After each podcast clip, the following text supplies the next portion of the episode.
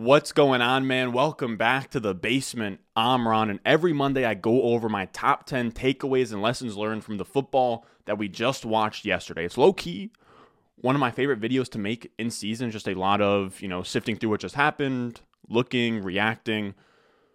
It's fun. It's kind of open ended. I can talk about whatever 10 things I want to talk about. So, we have a lot to get into. Without further ado, I'm not going to waste any more time. If you enjoyed the video, make sure you go down below, subscribe, leave a like. Let's go.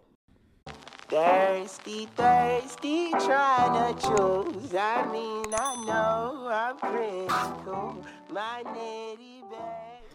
Now, look, I put a little poll on the community tab. I deleted it after a little while, asking, should I go over the Jets? I don't want to be annoying. I don't want to be a homer. I don't want to be somebody you skip because I talk about the Jets too much, but I have to bask in the glory. I have to. We're three and two. I got the jersey over there. I almost slept in it. I didn't want to take it off.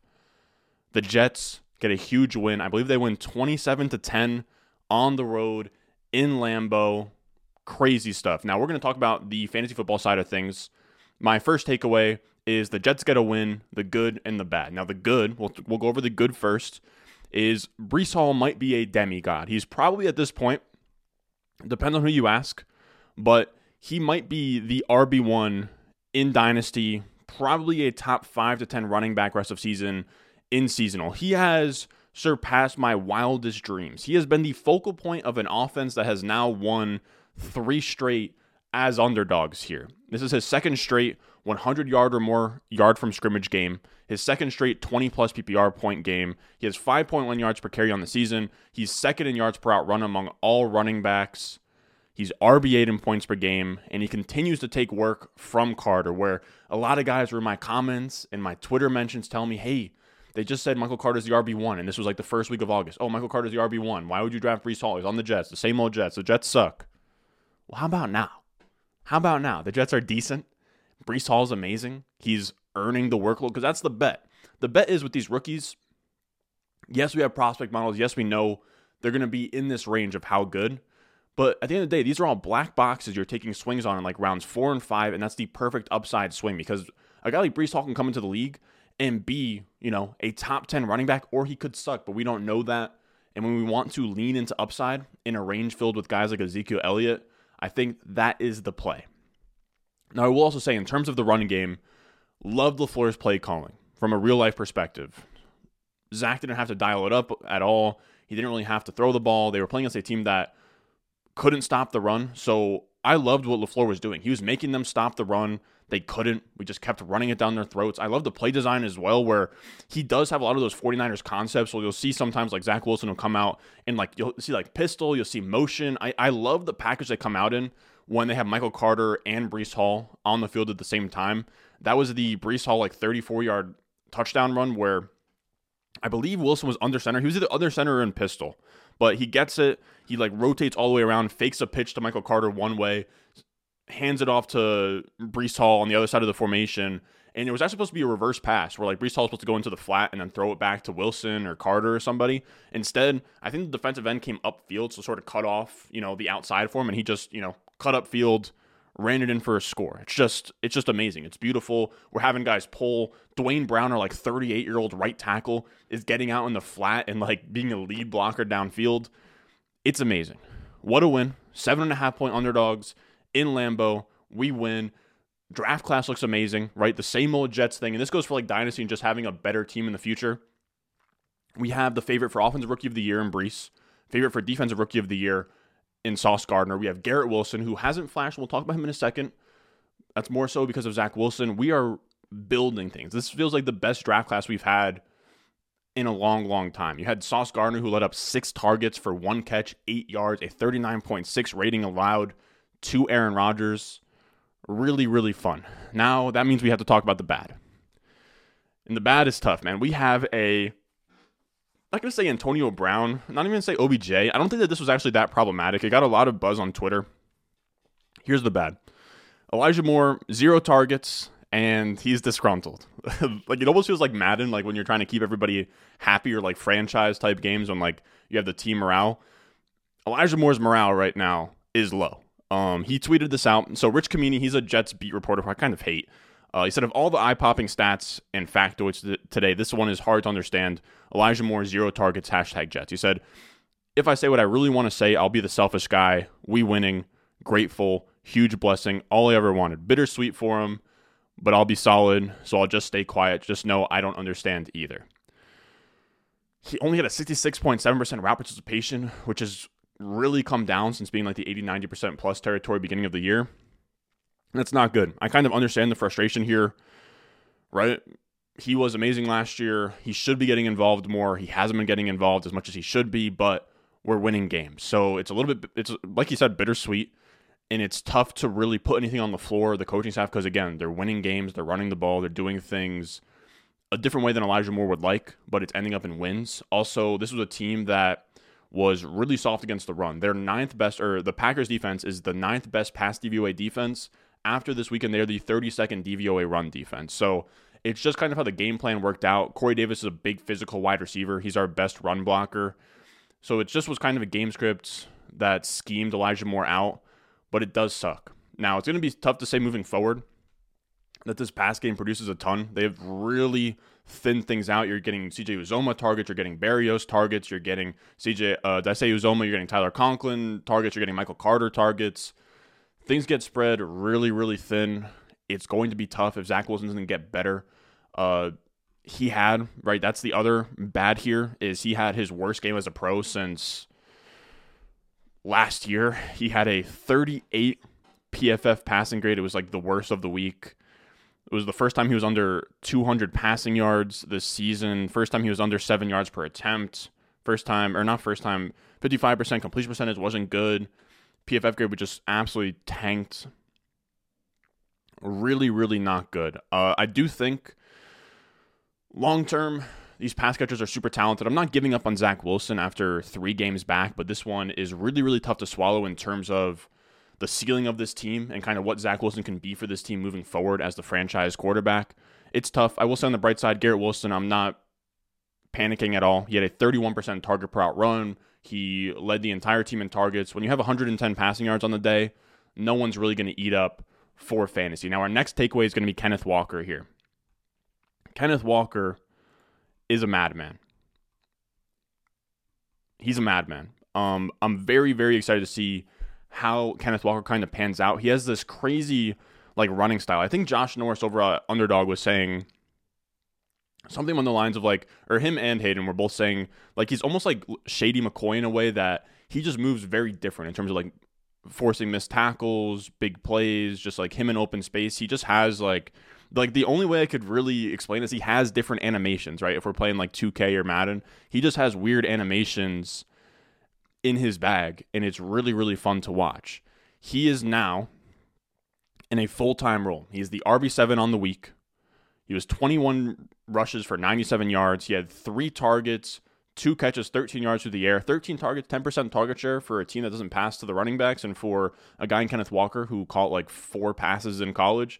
That's exciting. 69% snap share. He had 24 of 26 running back opportunities. He also had 12 missed tackles forced this week. The next highest week, or the next highest missed tackles forced this week was Khalil Herbert at five. So he just makes people miss. He's probably a fringe RB1 rest of season. I'll also say in Dynasty. Also, let me know how you guys feel about me having Dynasty takes in these t- takeaways videos or lessons learned videos.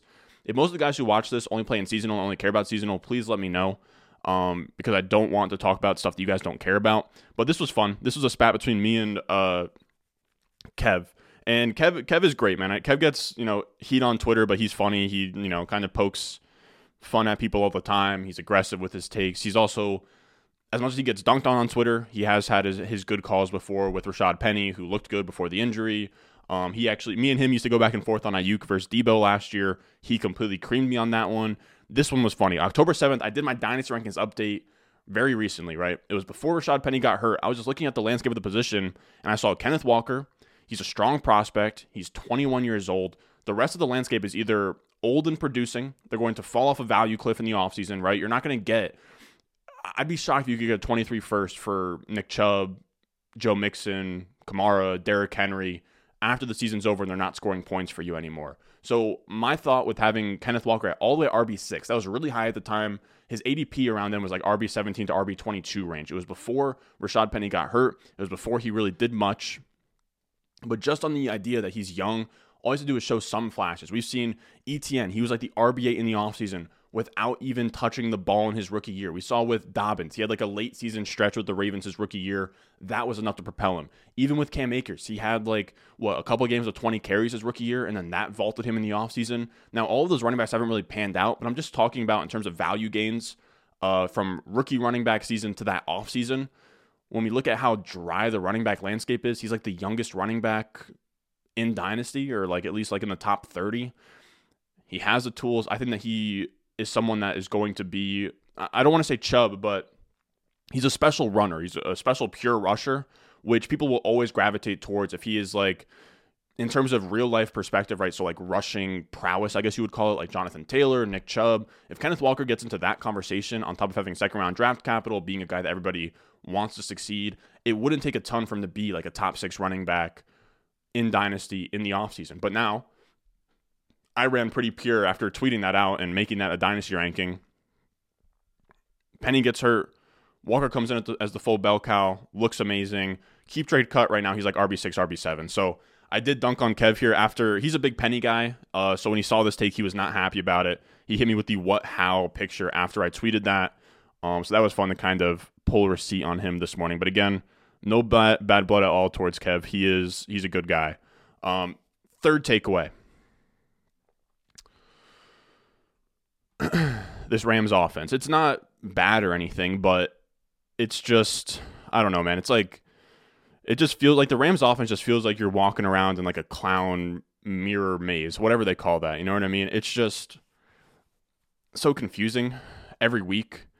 Now, this is what we're looking at for this backfield. We're looking at three-headed backfield, Darrell Henderson, Malcolm Brown. Revived Malcolm Brown here and Ronnie Rivers, and they still cannot run the ball. I don't know how much of it is these running backs just being garbage and how much it is this offensive line being pretty bad. Henderson had 3.6 yards per carry. Malcolm Brown had 2.1. Rivers had zero yards per carry. All ugly.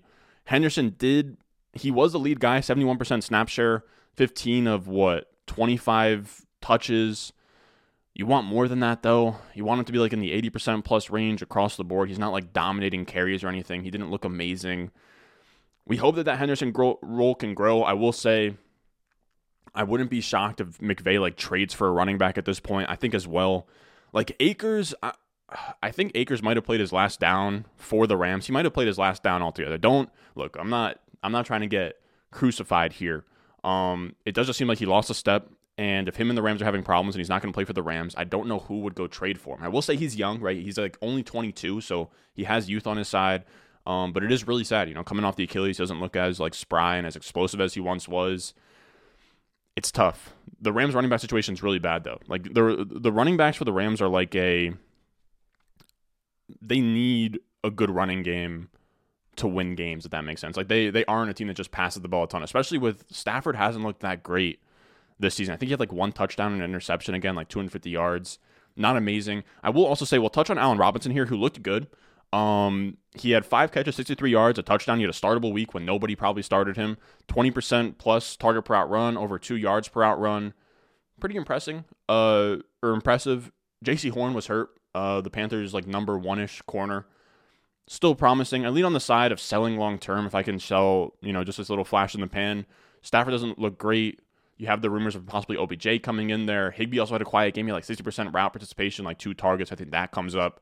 So we'll see. It's it's a step in the right direction for Allen Robinson at the very least. Then I have my fourth takeaway, which is to put it lightly, is Tom Brady ass? Question mark. He loses as eight point favorites to a bad Steelers team. And it was pretty funny. There was like a clip of him like screaming on the sideline at these uh, offensive linemen. And the offensive line wasn't really that bad today. As much as like they've had injuries and they haven't been great all season, he was only pressured on like 21.4% of his dropbacks, which was fifth best among quarterbacks with 10 or more dropbacks this week. He wasn't under pressure all that much. He just hasn't been efficient and he hasn't really been pushing the ball downfield. He's 24th in ADOT right now and he's 25th in yards per attempt with 6.7. It's not great. It's not good. This is also a really good tweet that uh, Bean Counter pulled out. Uh, I want to say it was yesterday, and I, I actually wasn't even aware of these splits at all. But Tom Brady with and without Rob Gronkowski is pretty funny. Um, 140 games with him, 23.5 PPR points versus 18.7 without him. Uh, 0.54 INTs or nine touchdown pace with Gronk, 12 without, 38 touchdown pace with Gronk, 30 without, 7.9 yards per attempt, 7.14 yards per attempt without, what, like almost a 5,000 yard pace with him, like a 4,000 yard pace without him. 18.7 points is still usable as your QB1, but that's going to be like a back end QB1 number. I do think Brady bounces back in some way. He is still Tom Brady. It's really just like he has so much in real life shit going on, man. I think he went to like a wedding on Friday. He just got divorced. Like he's uh, he didn't practice. Like I don't know, man. I don't know. I think you just gotta cross your fingers that he like Brady could retire at any point right now. Like if it, if it gets to a spot, and I don't think it will. If the Bucs like let's say let's say the Bucs are no longer in the playoff hunt and it's a lost year, like he might just say, "All right, that's it, fellas." Um, but I will say, I think he bounces back somewhat. I think he needs some more efficiency from his wide receivers. Godwin saw 12 targets, only turned it into six catches for 93 yards. I think in a you know normal day that could have been like 10 for 135 and a touchdown, or like 10 for 150 and a touchdown. So we'll see. He has his weapons. Better days should be ahead. Maybe Gronk comes back and helps him out. We'll see. Uh, but yeah, I wouldn't I wouldn't fully fully panic on this passing defense just yet, or passing offense just yet. Now also, let me know where you guys want me to put these uh, rookie wide receiver report. For this one, we're going to go halfway. We'll do this as our, our fifth takeaway here. I think halfway mark is good for the rookie wide receiver report. This is all rookie wide receivers outside of Dennis Houston. I'm not putting Dennis Houston on here. Uh, with minimum five targets, sorted by their week six route percentage. Now, I think actually, just to make this less confusing, I'm going to put it here so you guys can't see the guys who are out or injured. And I will say, no rookie wide receiver really stood out today. No one had over 50 receiving yards, but we'll still go through everything. Drake London still top dog. Arthur Smith just isn't really creating a good environment for him. He had a 30% target per route run. He had a two point, or on the season, he has a 2.23 yards per route run. Still an 85 plus PFF grade. He's elite. Still a top five wide receiver in Dynasty for me. If anybody's budging on that and you can get him for like wide receiver 12 type prices, I'm buying that all day long. We'll also talk about Romeo Doubs who's still a starter, right? He's seeing 90, 95% of the routes, 87% of the routes, 95% of the routes. He's a starter, but the efficiency's been pretty bad. He has a low ADOT, and Aaron Rodgers hasn't been that great this year.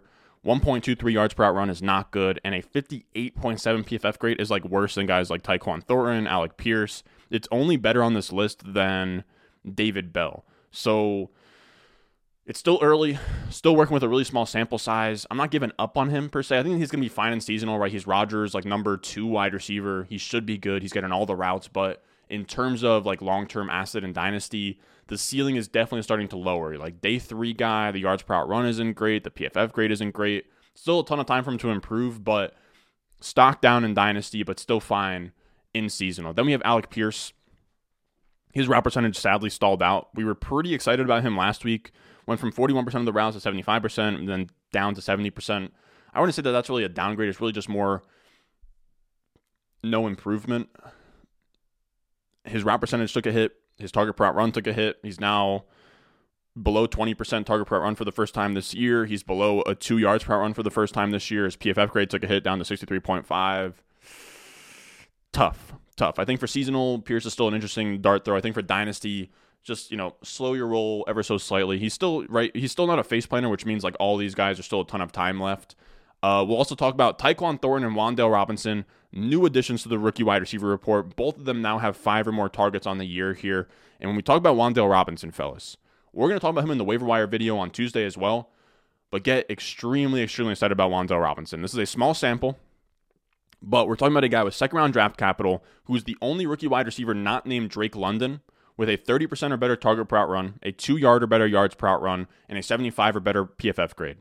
He only ran 34% of the routes, but this role is going to expand. There's no way that he saw him. There's no way that Daboll saw Wan'Dale this week and was like, all right, we're not going to use him. He scored a touchdown. They won against the Ravens, and their top wide receivers are like David Sills, Marcus Johnson. So Wan'Dale Robinson's going to work himself in. It really just comes down to, I imagine he has a slot role on lock. It really just comes down to if he can be trusted on the outside in two wide receiver sets. Regardless, this Giants team looks amazing. We want pieces of this offense. Wan'Dale Robinson has all the upside in the world. Now we also have Tyquan Thornton. I'm not as excited about. Also a second round rookie, but I will say he's better. He has been better than our expectations at the very least from a dynasty standpoint, or just from a you know rookie scouting standpoint. Four catches, 37 yards, and a touchdown this week. He has a 20% target per route run. Efficiency is not great, 1.1 yards per route run, only a 63.9 PFF grade. But I mean, for a guy that no one had any expectations for, he looks good. He's not face planting. He's like playing all right. He's doing his thing. And I will say, a guy who I will say is definitely face planting if he does not turn something around, which I, I wouldn't really bet on him turning something around here. David Bell. Now his route percentage is ticking up, right? 29%, 44%, 67%. So that's interesting. Uh, but my God, man, 8.1% target, like like red across the board. 8.1% target per route run, 0.67 yards per route run, 51.7 PFF grade. No bueno. No bueno for David Bell. My God, man. And I was a David Bell guy coming out. I was hoping that he's going to be all right, but it's not looking good at all. Now, Garrett Wilson's route percentage is coming down here. That, again, I do think that part of the game plan was running the ball. Corey Davis got involved more, but I also think Zach Wilson just trusts Corey Davis a lot. Regardless, though, since Zach Wilson took over, he's had a 24, or since Zach Wilson took over, he has led the team in targets, Garrett Wilson. He has a 24.6% target per route run on the entire year. I'm still very bullish, right? He's still getting, he's still commanding targets. The efficiency isn't there, but I would really put the efficiency more so on Joe Flacco and Wilson than I would put the efficiency on Garrett Wilson. He still has like a 75 plus PFF grade. He has a nice target per route run. He's still somebody I'm bullish on long term for seasonal. Again, that Jets passing game might be rough for fantasy, but they might have to pass more as you know, maybe they sort of regress a little bit. Maybe they get some tougher opponents. I think that they're playing the Broncos next week, so that could be uh, maybe not shootout, but a game where they pass the ball more. Let's talk about Skyy Moore, who hasn't improved his route percentage, which sucks, right? Where he's 26%, 29%, 27%. He keeps playing right around the same amount, but his efficiency is great. He has a 20% plus uh, target per run. He has a 2 plus yards per run. He's a 73.9 PFF grade. He looks good. He's not a face planner yet. He just needs to get more routes ASAP. We'll also talk about Shakir, who sadly had a great week last week, but then he gets relegated back behind Isaiah McKenzie, where he goes from a 71.8% route, percent, uh, route participation to a 20%. Still at a 70 plus PFF grade, or yeah, still still a 70 plus PFF grade. Still looks good in terms of his efficiency, but he's probably not going to get that full on role for a while in terms of long term. But he does feel like a, a Gabe Davis, where I don't think Gabe Davis was. I think that Gabe Davis was a round three guy. He could have been around four. Um, but day three guy that's kind of getting you know brought up by the Bills, looks good in flashes.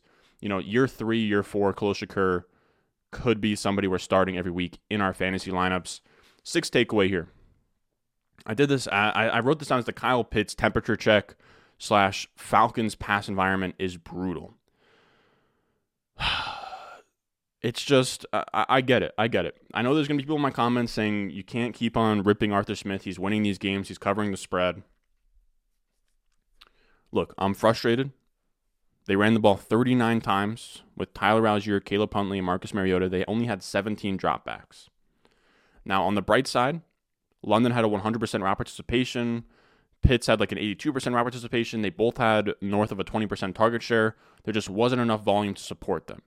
And they won't have enough volume to be supported with Arthur Smith calling games. It's just so tough. Jacob Sanderson had a good tweet on it earlier to all of you guys are like, oh, well, Arthur Smith is winning games.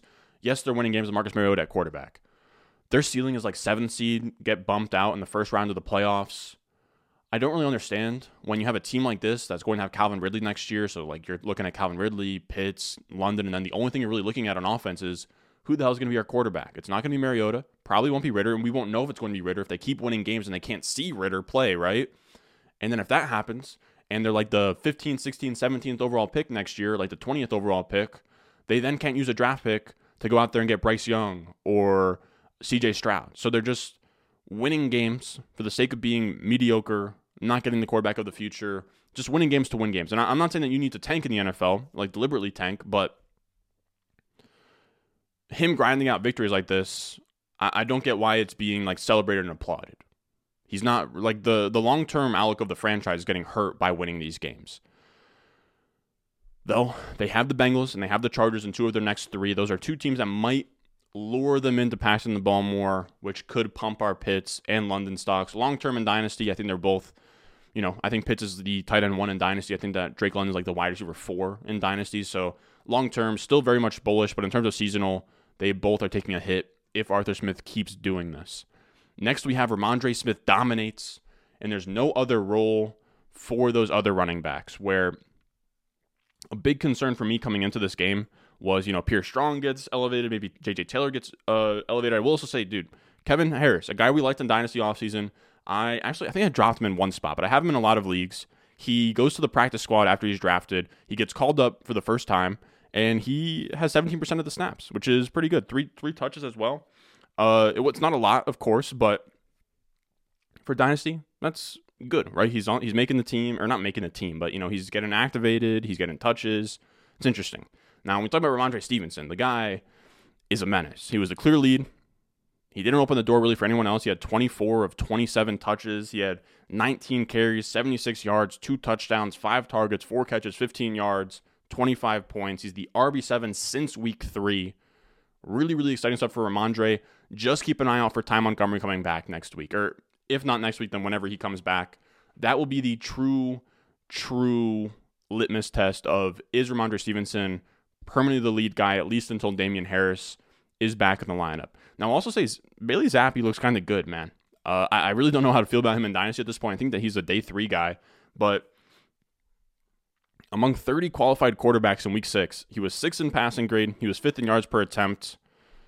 That's pretty dang solid. 300 plus passing yards in a game versus the Browns? No. Was yeah, was the Browns this week. Downside though, he was 18th in ADOT at 6.3. He had zero big time throws. So it seems like his even he's even kind of game manager-ish like Mac Jones, but that could just be the scheme. Uh, our eighth takeaway. ETN versus J Rob. ETN looks good, man.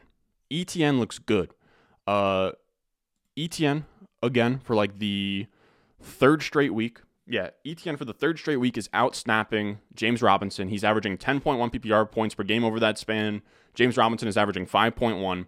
ETN is fifth in the NFL in rushing yards over expected per attempt. He's sixth in yards per carry. He's fifth in PFF rush grade.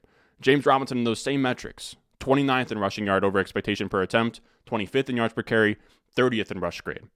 ETN at this point has been more efficient. He's shown more flashes. He looks he's looked better. And the Jaguars are no longer the team that they were in the first three weeks where they're blowing teams out for no reason.